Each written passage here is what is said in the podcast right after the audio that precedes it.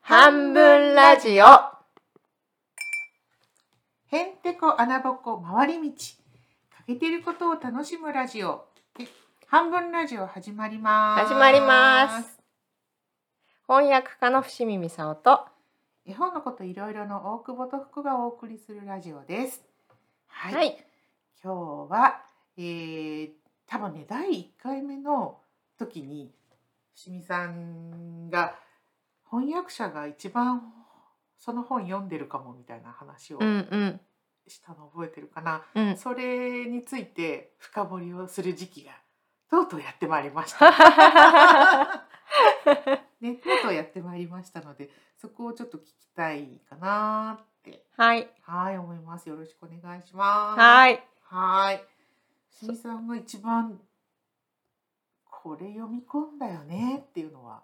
読み込んまあどれもたくさん読み込んでるんだけど、うんうんなんかその読んでこう一回だけ読んでるのと、うんまずあの通して何回も読むじゃない、うんうんそれで細かくこう、まあ、分けてっても読むんだけど、、そうやってこう1回目で読んでる時とうん2回目で読んでる時うとん3回目で読んでる時と全然ガラッてか一番ガラッと変わったなって思ったのは「うんうん、えっと、殺人者の涙」っていう本なんだけど、うんうん、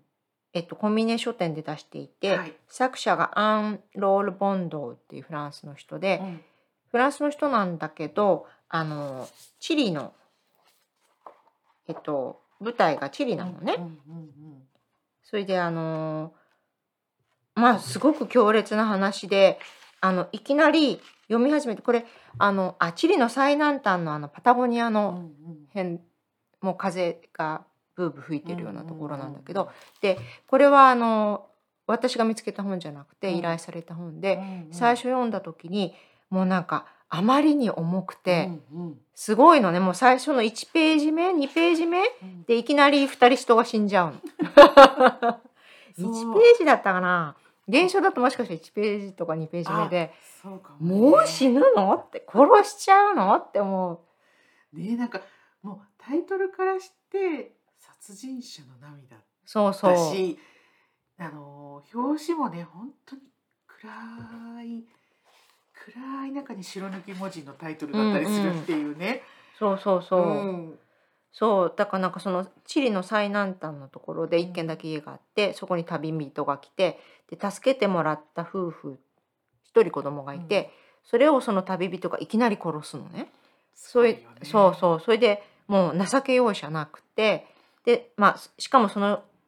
旅人の名前がアンヘルってエンジェルうんうん天使っていう名前なんだけどでで子供も殺しちゃおうかなと思うんだけどあのまあ何かの役に立つかもしれない程度のあの気まぐれで生かしとくのね。でところがでその子供もそんな場所だから何も知らずに育っていってっていう話なんだけど、でそのなんかだんだんこう、まあ、かいつまんじゃうと愛情がアンヘルも持ち出して、うんで子供もなんか持ち出してっていうそうでまあだからすごく重たい話でずっと進んでって、でもう読みながらこれ断ろう断ろう断ろうって もうこれ辛すぎるって思ってでこれ最後にそう,、一条光が刺さなかったら絶対断るぞって思いながら読んでたんだけど、まあ、刺すのね、あのその刺し方も何とも言えない刺し方なんだけど刺す。で登場人物もものすごい少ない、うんそのそう誰もね来ないところだからそうねそう,、ものすごい少なあーいさっさとその最初の2人は死に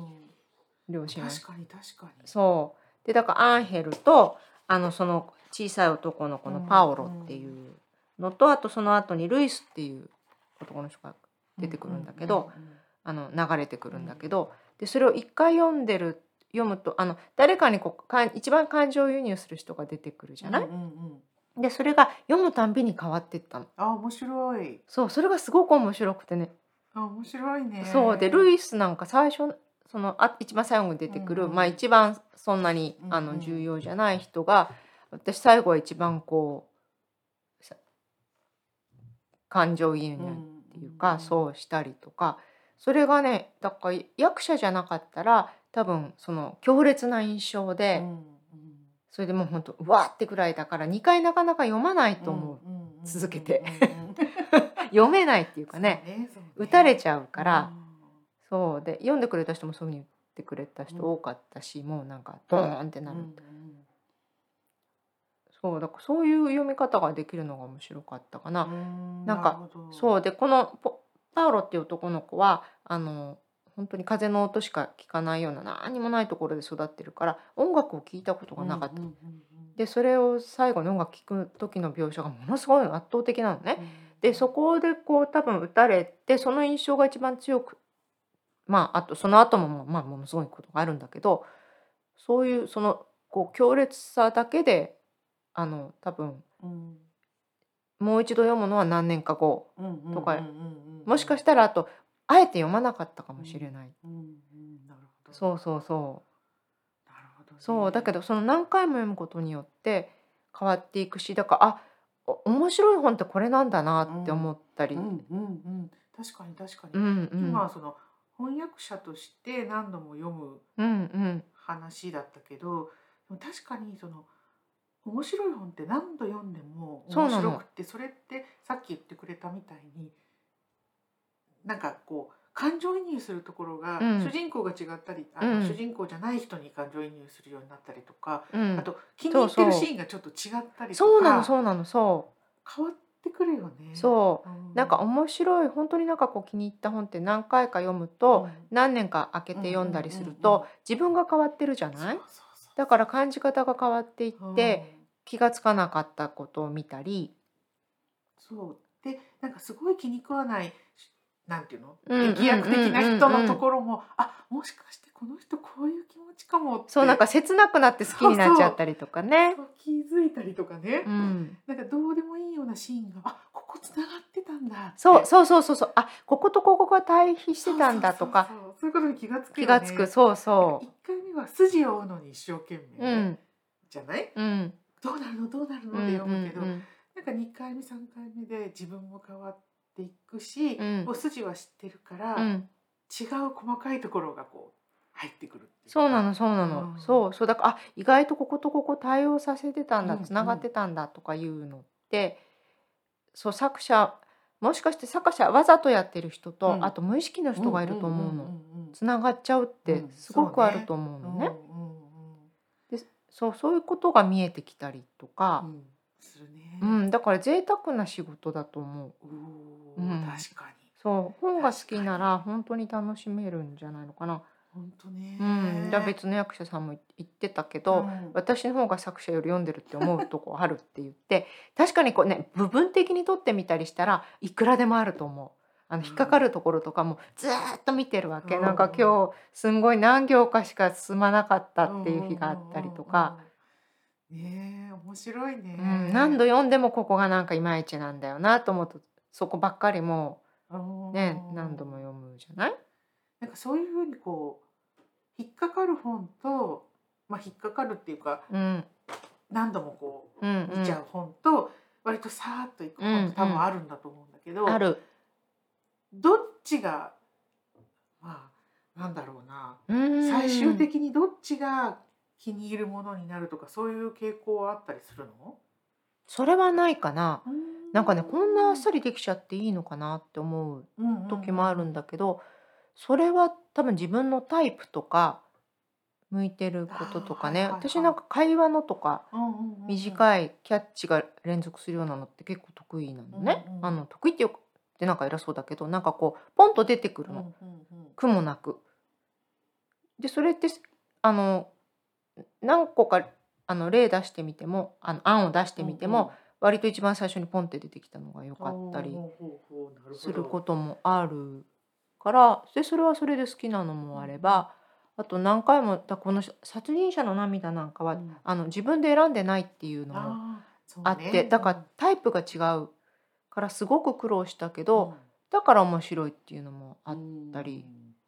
するかな。それもあるね、うんうん、なんか自分で選ぶとやっぱ自分の好きなものになるそうなので多分自分の得意なジャンルになるそうそうそうよね。そうそうそう、んでも人から来るとある意味なんかチャレンジャーみたいなね。そうそう そうそうだから映画なんかもあの例えば「太陽がいっぱい」とか私大好きなのね、うんうんうんあのもう音楽もあの雰囲気も好好きなんだけどもう最後があまりにそうねじゃないだから見れないの、うん多分人生で2回ぐらいしか見てなくてうんで本人もそういう傾向があって、うんうんうん痛すぎてもう一回読めない、うんうんでもあの訳さなければならないと何回ももう読まざるを得ないうんじゃない、うんそうねそううんそれだからこそ見えてくるものっていうのもあったありるととか、面白いねう、んうもうなんん、かそれは本当にお仕事冥利というかそうそううん、そう時間かかるし大変だけど、うんうんうん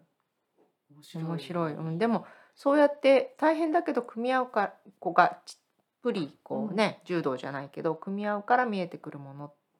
みたいなのって必ずあって、、うんうんそれはやっぱり読むだけではあの出てこないかな。うんうんうんやっぱり、まあ、ラジオもそうだけど誰かに伝えなければならないと思って、何かを読んだり訳したりするのと、自分のためだけってやっぱりうん全然違うよね。違う違う全然違うそうそこを通すとやっぱり自分もすごくいろんな栄養をもらうんうことになるし、面白さをもらうことにもなるし、本当本当うんあの自分のところだけで完結しないっていそうなうのところうが、んあの全然違うものを生み出す力になるそし視点も変わってくるう、うんうんなうあ、んうん、うんそう、ねうん、なんか講演会みたいなのもね、うんうんなんかあのこの間あの一つ聞いて、であのあんまり面白くなかった、うんでもあのその作家が自分の作品についてどうやって作るかとかについて話してうんうんうんうんていて、ですごくあのもうファンの多い作家だし、うんで面白くななんで面白くないのかなって思ったのあの 面白くないって言うとなんかちょっと失礼だけどなんか響かないっていうのかな、うんうんうん響いてこないなんかこへーう身を乗り出せないのね、うんで、すごい面白いって思うともうそれでそれでって感じでこう私なんかすぐ好奇心が強いから身を乗り出しちゃってでそれは別にあの自分の分野じゃない普段聞いてる分野じゃなくても何でもいいの、面白いと思う。それでこの違いは何なんだろうってだっうんて作家が自分のねどうやって作ってるかっていうのを話す時にものすごい面白いと思う時と、うんそのあんまり響かない時ってやっぱりあるってことあるある、うんそうでそれがでもあのいつも不思議だったのね、うんうんうんなんでだろうって思ってでその人の作品を好きじゃなくても響く時うんがある、あるあるでしょうんあの別に全然この人ね好みじゃないけど、うんこの人の言ってることすっごい面白いって時うんあるじゃない、うんねそれあるああるの文章の書き手でもそうじゃない、そうそうそうでそれのあの違いは何なんだろうと思っていて、何何そうそれで今ちょうどあのポール・コックス店のうん手伝いをしてるからうんさ、それでポールとやり取りしてて、でこの間のなんかすごい面白くなかったんだけどどうしてだと思うって言ったら、それはなんかあの相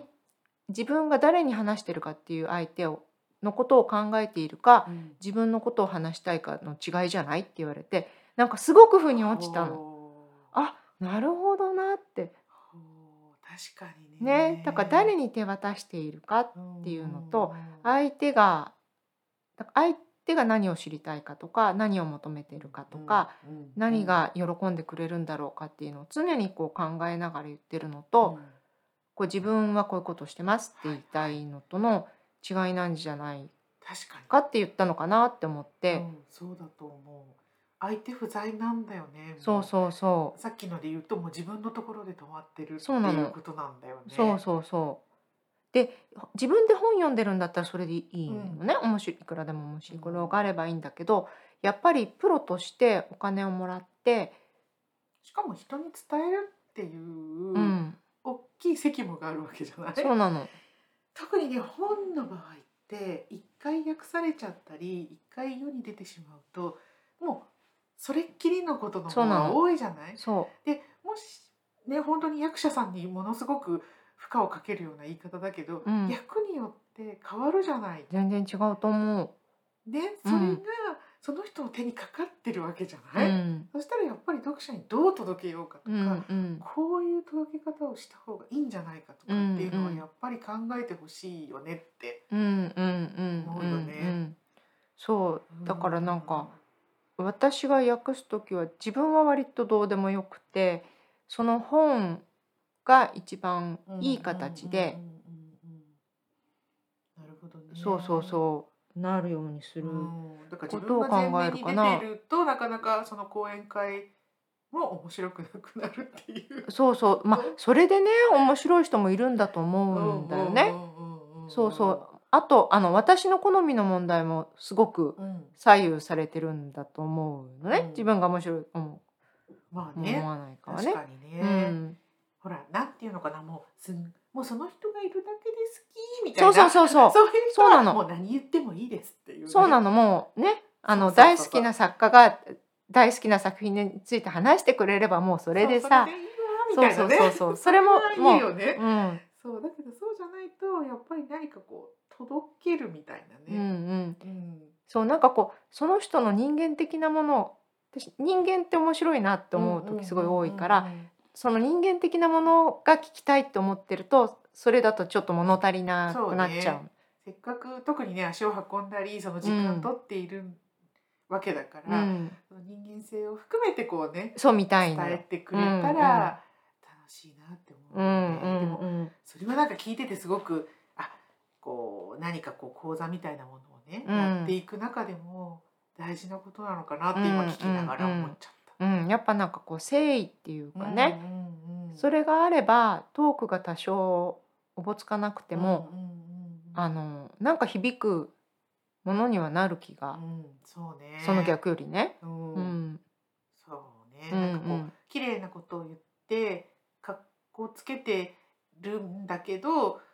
伝わってこないってうん、あるもんね、うんそれはあの CM なんかでもそうかもしれないな、広告的なものでもうんうね、ん、綺麗なんだけど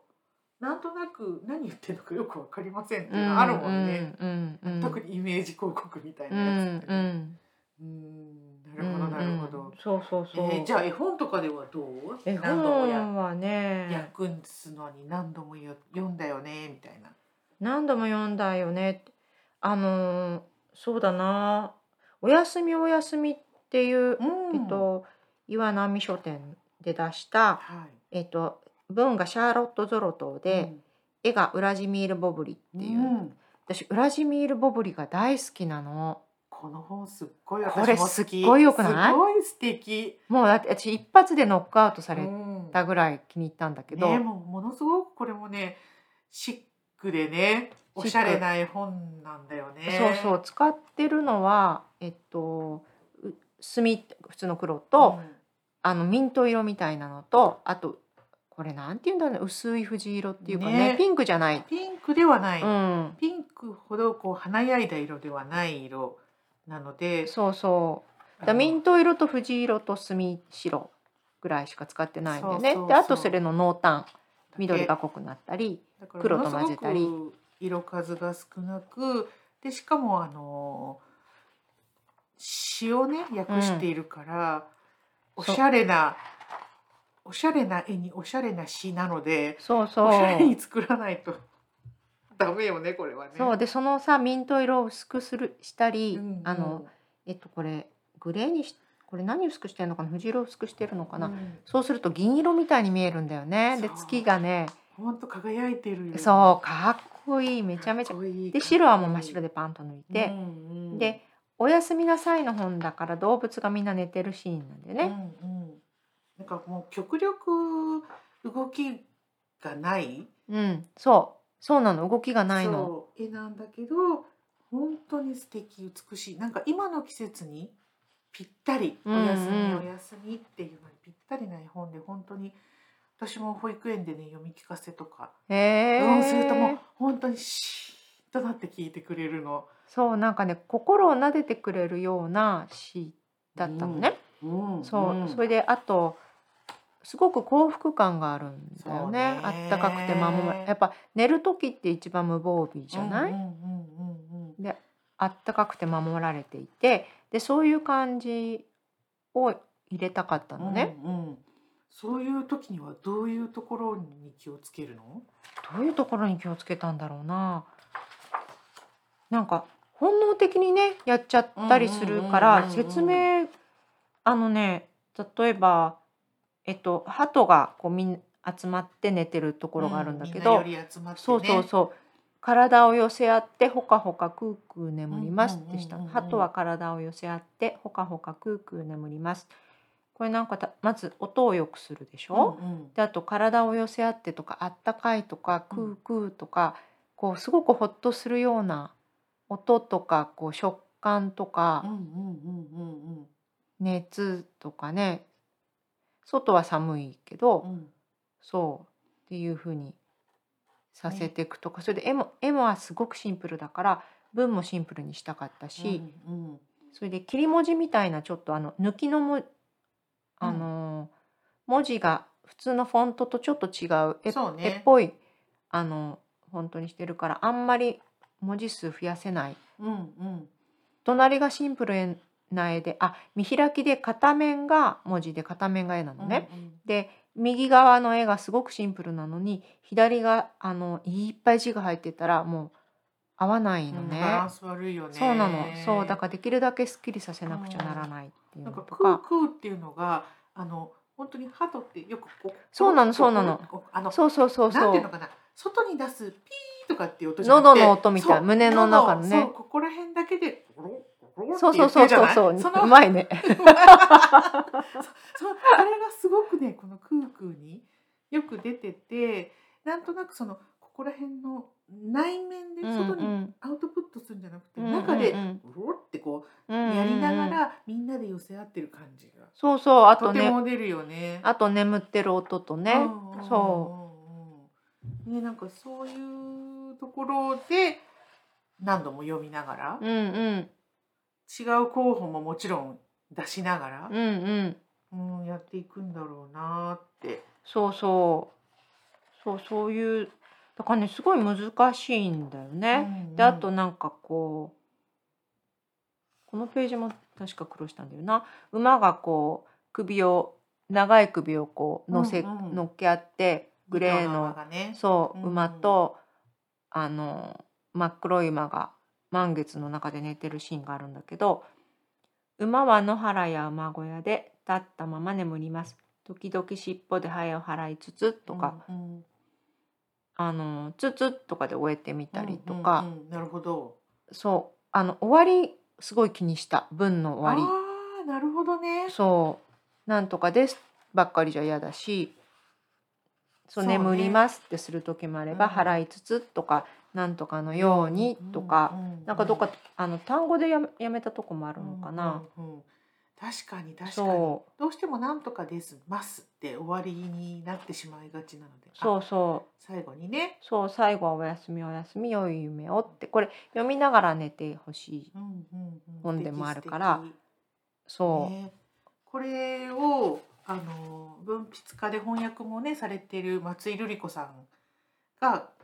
ご自分のブログでご紹介してくださっているまた文章がまた美しいんだけそうど、なの、ね、松井さんこういうのが本当嬉しい、ね、松井さんうのんご紹介してくださった文をちょっと私が読ませていただくと「えー、とおやすみおやすみが美しい」と「夜の中に沈んだ時淡い光がそれまでと違った輝きを帯びてくるのを思い出させてくれる抑えた色使いと詩のような言葉が響き渡る」「きれいきれい」と絵本を抱きしめてなでなでしてまた眺めるそうして小さく大きく繰り返しながら流れ去る与えられた時の中に沈んでゆくかっかっこいいよねもう これが詩みたいなんだなって思ったけど でもあの松井さんがおっしゃってる本なのよね、うんうんこそのうそう本がそう、ねそうだからこう言われんると本当そうだなって思って本、当にねあの光がこうもう日が暮れた後、うん夕日がこう沈んだ後まだ光が残ってる時あるじゃない、うんうんそれに照らされたぐらいのあ夜よの、ねうんの貴重なのよ、うんうんわかるわかるだそかうらあのね夜を描くときに真っ暗にしてしまって、うん月が真っ黄色ではないじゃないじゃないそうでそはうそうない美しさがそうなの入ってる絵本、うんうんなんか本当今の季節にぴったりうなんいい絵本じゃないかなと思うんだけど、それを何度も何度も読みながら苦労しながら清水さんが訳しましたっていう話です、うんね。そうそうそうもう文字が少ないから直すところもねう、んうん、あのそんなないはずなの にやたら直すんだよね。そうそ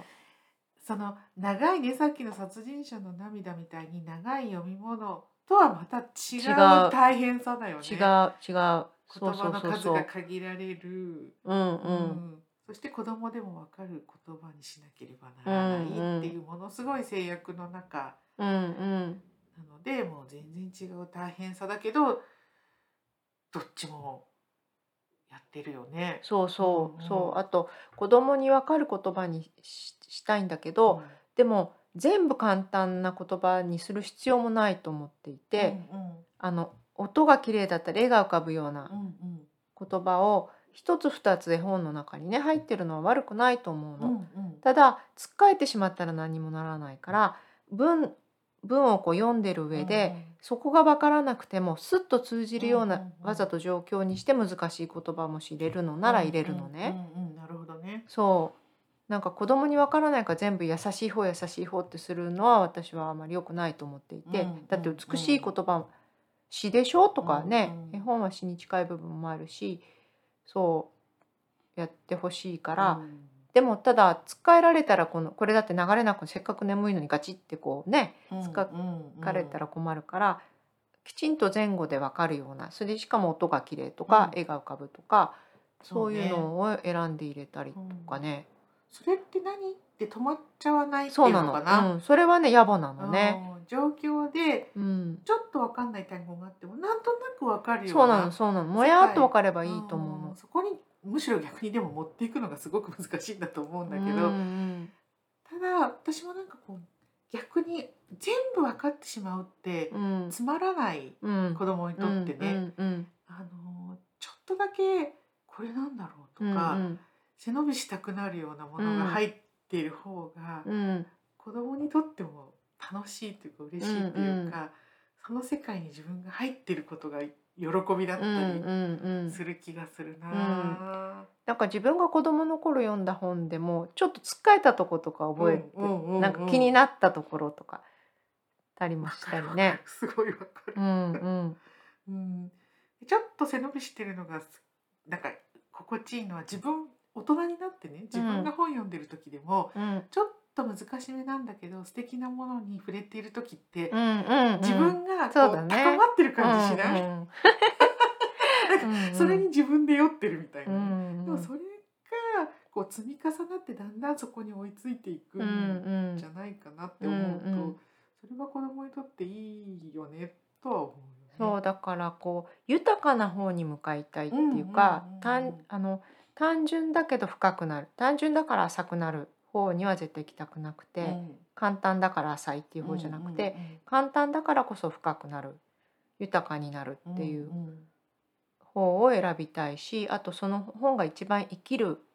形かうな。ん、そうね、うんだってその世界を伝えてるわけだそうかならね。のそうなのそうだから一期一句を訳すっていうよりもその全体を見せるときうにんどうしたら一番その全体図に近い形に言葉でできるかって、そううんね。うん、とかね、んそうだからこう近い単語単語だけ見てるんだとそれができないか、、からうんうん引くのとこう近づくのと引くのと近づくのを繰り返す感じかな、うんうんうんうんうん絵があるしねそうね、うんそうね。え、どっちか、どっちから入っていくの遠い方から入っていくの近い方から入っていくのえっと、自分が読む時は遠い方か遠いな。方かうら。ん、割あの多分大掴み系なんだうとん思うんうん、なるほどね。多分人によって違うよね、役しうん役者によってう。ね。そうで、うんあとは直していく時はもう近い方うんで時々離れ。てなだるほどから、寝かしたいのねあの、うん寝かすとあのこう近づきすぎたうんうん距離が離。わかるせるから、だから何回も読むってことだよね。そうそう遠そくから見たそうり、近くから見たり、またとして遠くから見たりそうそうそうみたいなねうだから急ぎの仕事ってできるだけ伸ばしてもらうのね。うんうんそうそれがないとやっぱりなかなか難しいよね。そうなのきっとねあの質に関わるから。うん怠けたい。いわけでは全くなうんうく、んうん。いやそして本当に何度も言うけど一回訳されちゃうとそれがそれで一般的にルフされてしまう。うん、さそれが作者だとまた書き直すことって結構あったりするけど、うんうんうんなかなかね、そうなの。うん、訳すそう本ってそれはないのでうんうね。ん、うんそうなの。あら、もうあやばいあっという間にあもうこんな時間になりましたね。 はいではでは今日はそんな役者のお話をたっぷり聞きました。はいはいさよなら。